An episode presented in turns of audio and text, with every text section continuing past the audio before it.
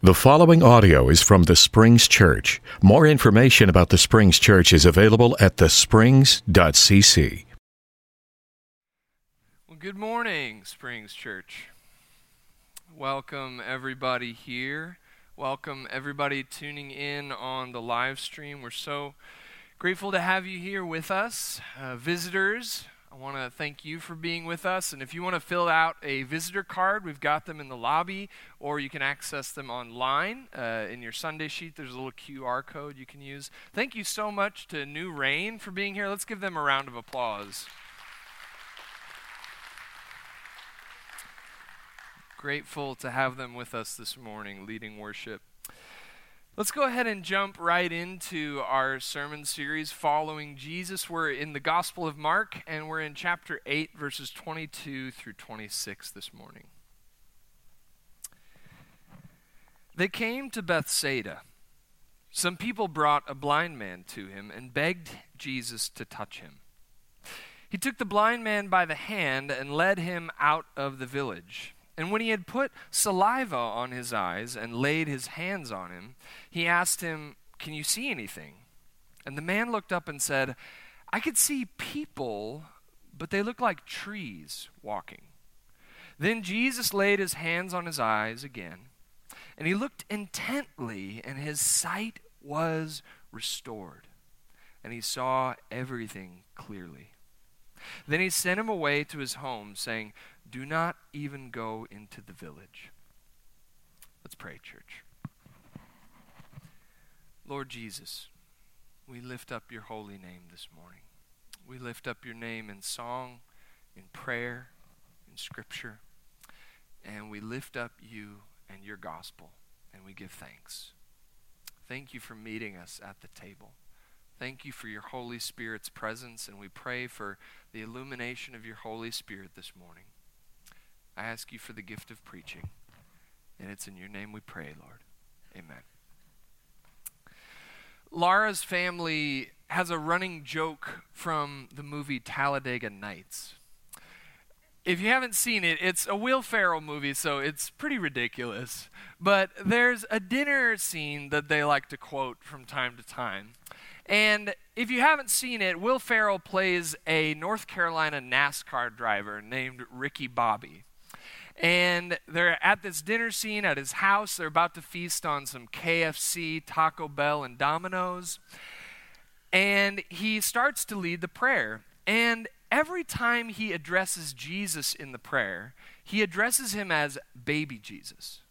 Every time. In fact, he, he calls him baby Jesus so many times that finally his wife, his family, they interrupt. They're like, Ricky, you don't have to call him baby Jesus every time. Like, he, he grew up Jesus became a man. He grew a beard. You don't have to say baby Jesus every time. He says, No, I, I like the Christmas Jesus best, and I'm saying grace. So, baby Jesus. And then everyone around the table proceeds to start talking about how they see Jesus and how they like to picture him. Ricky's son says, Well, I like to picture Jesus like a ninja who's taken on the evil samurai. And his friend Cal says, Well, I like to picture Jesus in a tuxedo t shirt because that means that Jesus is formal, but he also likes to party. He says, I like to party, so I like my Jesus to party. Like I said, it's pretty ridiculous. But as with as with most comedy, underneath the layers of zaniness, they're kind of brushing up against an important insight. And that insight is that we all see Jesus differently we all see Jesus differently, which raises the question for us this morning how do you see Jesus? How do you see Jesus? Our vision, our sight of Jesus is influenced by so many things, right? Some of us have been trying to follow Jesus, trying to see him clearly our whole lives, been trying to walk with him. That influences how we see him. Others of us are younger believers or new believers, or maybe some are here this morning and aren't actually followers of Jesus. Right? That influences how we see him. Stereotypes of Jesus that we might inherit from our culture influence how we see him. Maybe how we see Jesus is influenced by one of the four gospels more than the other three. Right? Or maybe we view Jesus, we see him as kind of just a ancient version of something from our present day. Maybe we think of Jesus as basically just kind of a regular suburban middle class guy. Right? Or maybe we see Jesus as a political activist or as an ancient Ivy League professor. Or maybe we see Jesus like we see the homeless man asleep at the bus stop. We all see Jesus differently. So, how do you see him? That's the question we're asking this morning. How do you see Jesus? I want that at the back of our minds as we get to our text this morning. But before we jump into our actual story, I think we need a little bit of context from the rest of Mark chapter 8, from what's come before. Right? So in Mark 8, Jesus has fed the 4,000. Okay, he's fed the 4,000. This is the one that happens with seven loaves of bread. And so, after this feeding, a little bit later on, Jesus and the disciples are in a boat. And the disciples realize, we only have one loaf of bread. So then Jesus starts talking using bread as a metaphor. This is when Jesus says, Hey, guys, beware of the yeast of the Pharisees. Remember? And so Jesus is basically saying, Beware of the corruptive influence of the Pharisees. But the disciples, in kind of a screwball comedy fashion, they think Jesus is talking about their loaf of bread. Right? Jesus says, Beware the yeast of the Pharisees. And they're like, oh, it's because we only brought one loaf of bread. He's mad. And Jesus notices and he's like, Guys, you saw what I just did with seven loaves, right? We just fed the 4,000. I think we'll be fine with one loaf for 13 guys. We're going to be okay. And it's in the middle of kind of chastening the disciples that Jesus says something interesting. He says this in verse 18. Jesus says, Do you have eyes and fail to see? Do you have eyes and fail to see? Seeing is a really important theme in the Gospel of Mark. Seeing is a really important motif that we're going to see all throughout the Gospel. Seeing, sight, eyes, vision. But I think in this one phrase, Jesus has revealed kind of a more painful truth beneath the truth, the fact that we all see Jesus differently. Underneath that truth, I think Jesus is saying we are all blind to him in one way or another. All of us have blind spots when it comes to Jesus. We have distortions. All of us, in one area or another, Jesus is opaque. We don't see him clearly. And in fact, the really startling thing is that Jesus is saying this to the disciples. These are the guys sitting right next to him in the boat. Right? These are the guys who've left everything for Jesus. They've been there for the miracles from the start. They've heard the teaching firsthand. And Jesus says, Guys, can you even see me? Do you even understand who I am? Do you have eyes but fail to see? not only do we all see Jesus differently, not only are we all blind to Jesus in one way or another, but you can sit right next to him. Sometimes even the closest people might not be able to see him clearly. That should be a warning to all of us, I think. That should give us pause.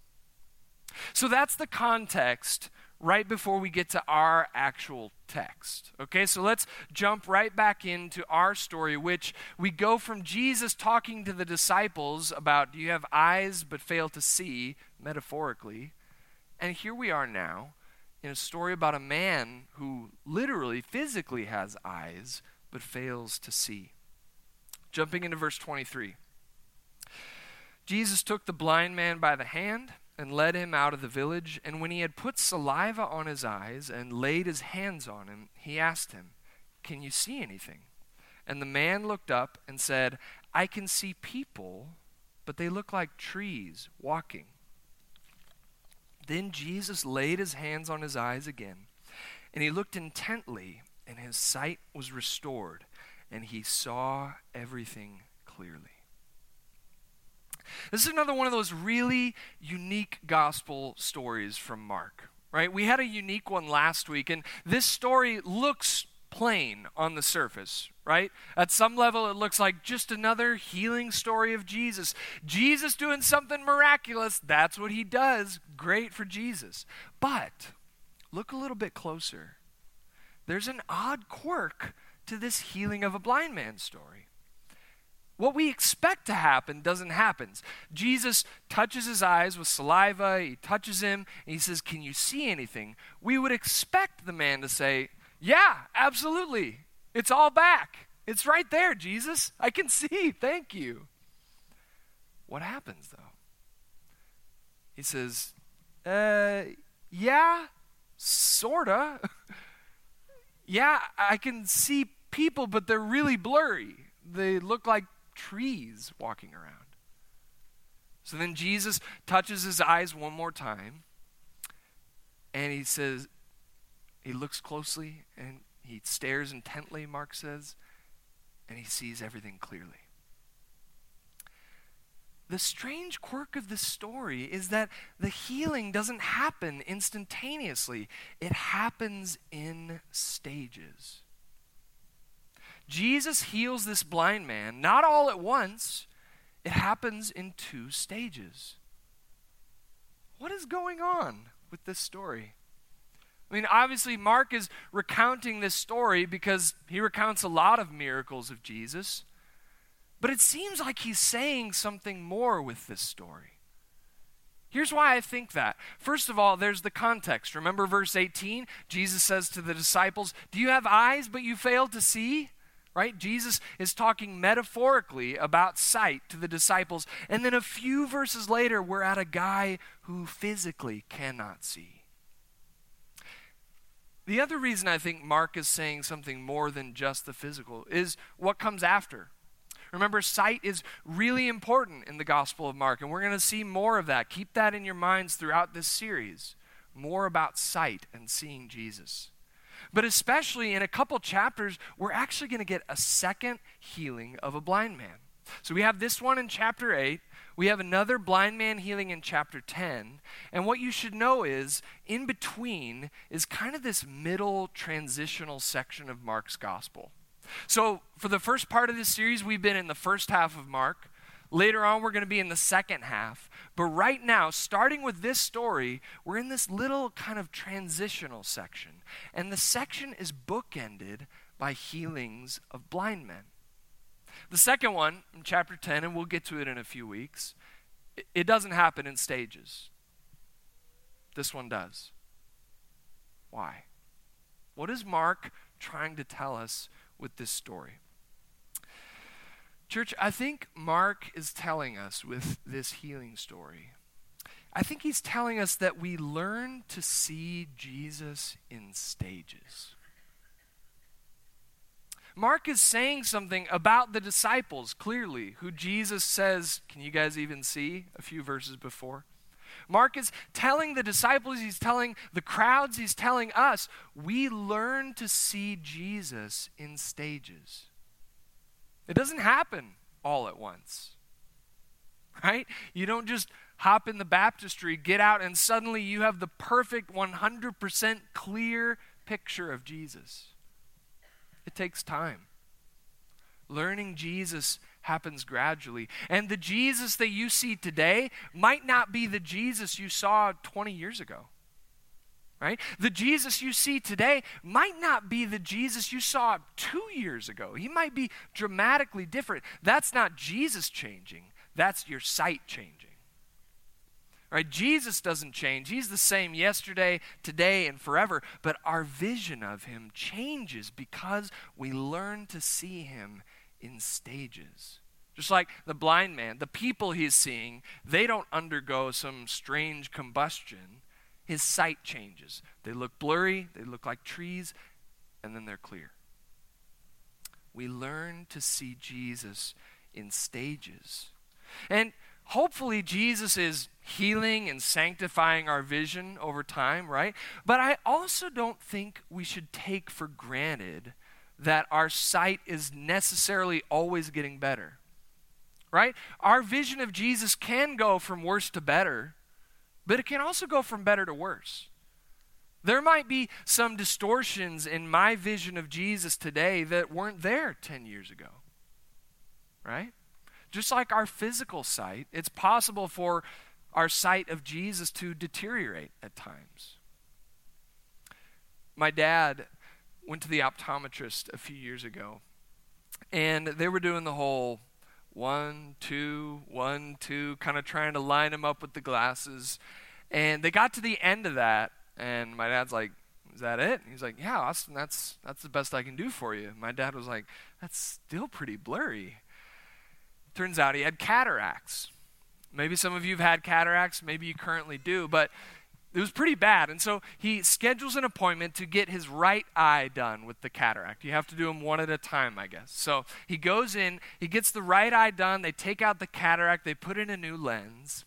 And sure enough, my dad gets home, he takes off the sunglasses, he kind of lifts up the patch, he looks in the mirror. His left eye hasn't been done, it's still got the cataract. But his right eye is totally different. I mean, looking in the mirror, he, he told me he actually started crying. It, w- it was that emotional that his left eye, he could see what his vision had been, right? And it was this yellow tinted, everything blurry, opaque kind of mess. But on the right, the reds were red, the blues were blue again, everything was clear. Now, the downside, he said, was that he basically became all of 65 years old in one second because he could see all the wrinkles really up close for the first time.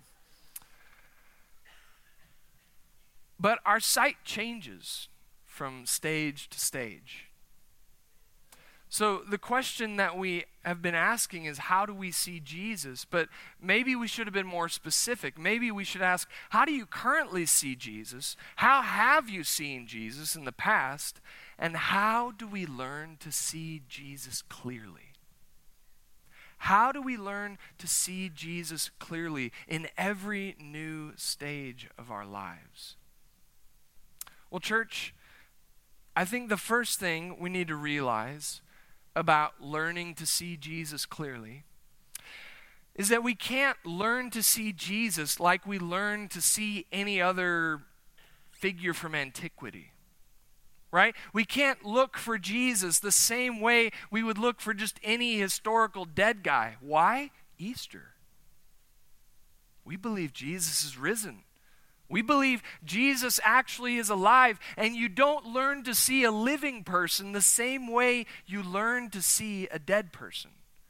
Right? It's not just bare facts and figures when the person you're trying to learn is still speaking, still alive. So, how can we find a place to stand? How can we position ourselves with a vantage to see Jesus more clearly? Well, I want to leave you with just a few places I think you should go if you want to look and see Jesus more clearly. And the first one I'm preaching to the choir. This is not an exciting or surprising answer, but if you want to see Jesus clearly, you can't ignore the church.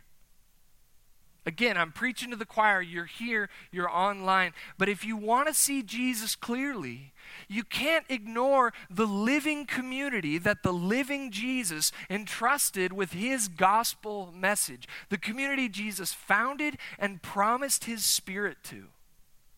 Right? If you want to see Jesus clearly, you've got to look with the church. Now, I know the church is flawed. I know the church has faults and sins. I know we have struggles. I know the church has stuff to learn from people outside the church. But if you want to see Jesus clearly, you cannot ignore the people he founded. But it's not just the church. We need to see Jesus clearly. We need the church's book and we need the church's worship. Okay, we need the Word of God, we need Scripture. If you want to see Jesus clearly, look no further than the Gospels. Look no further than the whole sweep of the Bible. Jesus is on every page. If you want to see Jesus clearly, we've got to allow ourselves to be challenged, like I said last week, unsettled by the text to help us rid ourselves of distortions and see Him clearly. But we also need the church's worship. We need this on Sunday morning right? We are approaching not some object to study, we're pr- approaching a subject, a living subject that we worship and praise and adore. And so we come to Him to learn and see Him differently when we come together and worship, when we pray, when we sing, when we come to the tables. Right? We believe that we encounter this living person, Jesus, somehow spiritually in the bread and the cup. So, if we want to learn to see Jesus clearly, we need the church's worship. Here's another place you can look if you want to see Jesus. Look to the saints. What do I mean by saints? I mean the greatest Christians who've ever lived. I mean, the great Christians in our midst, in our past, throughout church history, the saints help us to see how Jesus can be embodied in a life. They help us to see dimensions of Jesus we might not have seen from our day and age. Right? The saints help us see. You know, Brian Zahnd, he, he uses this example. It's like watching a Hall of Famer play a sport, right? You can learn a whole lot about playing the game of basketball just by watching Michael Jordan. Right? Just go back and watch tape of him play. You will learn how to play the game well just by watching someone who does it at an exceptional level. That's what the saints are for us, right? They're the Hall of Famers. Last place I want you to look if you want to see Jesus more clearly. You need to look to the little ones of the world. If you want to see Jesus clearly, you got to look at the least of these. You got to look to children, right? The kingdom belongs to them, the kingdom belongs to the poor in spirit. Remember, Jesus says, if you feed somebody in my name, you offer a cup of water, if you clothe the naked, if you visit the sick, those in prison, you did that for me. So if you want to see the face of Jesus, find the least. They have a lot to teach us about seeing Jesus. If you want to see Jesus, go love the least. How do you see Jesus? That's our question this morning. It can be disconcerting to learn that we don't have a perfectly 100% 2020 vision of Jesus. None of us do. It can be uncomfortable to learn that we learn to see Jesus in stages, like this blind man, like the disciples. But I want to leave you with some encouragement this morning, some hope that I found in our text. Because I noticed in our passage this morning that the eye is not the only part of the body driving the story. Right? It's about sight, but there's something else happening in this story. Remember in verse 23, Jesus took the blind man by the hand and led him. He put saliva on his eyes and laid his hands on him. And in verse 25, Jesus lays his hands on the eyes again. He looked intently, his sight was restored, and he saw everything clearly. Where are the hands of Jesus in this story? Always on the blind man the hands of Jesus are with him from blindness to perfect vision and everywhere in between. The hands of Jesus are always with him. The hands of Jesus are literally leading him by the hand. They're holding him, they're touching him. The hands of Jesus are healing this man. So, church, when the eye is blind, Jesus has us by the hand even when we can't see, even when it's dark, even when we don't know where to look to find Him, Jesus has His hands upon us. Jesus is guiding us by the hand. He's moving us along. He's comforting us. He's guarding and protecting us. He's touching and healing our sight. even when we can't see, church. There's power in the hands of Jesus that are on us. Because these powerful hands of Jesus embraced powerlessness on the cross. These hands of Jesus were nailed to the cross, were hoisted high so that we might see God clearly. The Gospel of Mark says if you want to see God, look no further than the outstretched hands of Jesus. And when we can't see God, when we don't know where to look, when it's darkest, Jesus' hands are leading us. Jesus' hands are guiding us into that everlasting place where we might finally have a clear and perfect vision of God in the face of Jesus Christ. Church, let us stand and begin to praise that Jesus that we are learning to see.